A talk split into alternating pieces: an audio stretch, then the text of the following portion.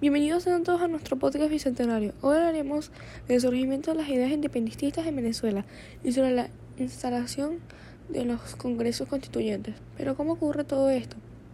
¿Qué inspiró a nuestros patriotas a convertirse en héroes patrios y luchar por la independencia venezolana? ¿De dónde provienen estas ideas? Otro hecho perecedero que fue causante de las ideas de libertad en el país fue la sublevación de los esclavos haitianos que fue a cabo con la dominación francesa y condujo la proclamación de su independencia en 1804. Todo esto, estas causas dieron paso para lograr hechos históricos que marcaron el paso del logro de nuestra independencia como lo fue el primer Congreso Nacional de Venezuela, que se instauró el 2 de marzo de, de 1811, siendo el más antiguo de América Latina y el segundo de toda América. En este Congreso se declaró la independencia absoluta en la corona española el día 5 de julio de 1811. El primer Congreso fue uno de los primeros pasos para lograr la independencia de Venezuela. El mismo representa un esfuerzo por conseguir los ideales de libertad de, en Sudamérica.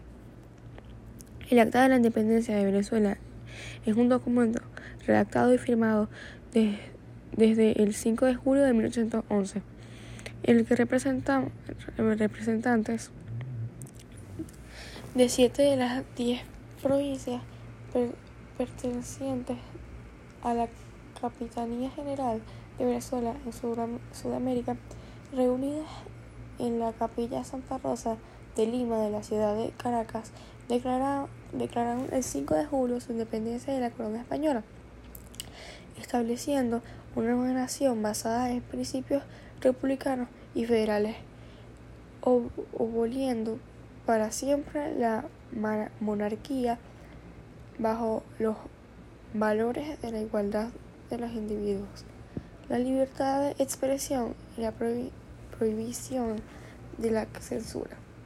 Todo este proceso dio paso también a la creación de la Constitución venezolana de 1811, que fue la primera constitución de Venezuela y de América Latina promulgada y redactada por Cristóbal, Cristóbal Mendoza y Juan Germán Rocío y sensación por el Congreso Constituyente de 1811 en la ciudad de Caracas el 21 de septiembre de 1811, en la cual el Supremo Congreso de Venezuela en su sesión legislativa estableció para la provincia de Caracas decía que el olvido y desprecio de los derechos del pueblo había sido las causantes de los malas sufridos por más de tres siglos y entre los derechos y deberes más resaltantes podemos encontrar la soberanía del pueblo y para el pueblo. Muchas gracias por acompañarnos en esta lectura. Nos vemos pronto.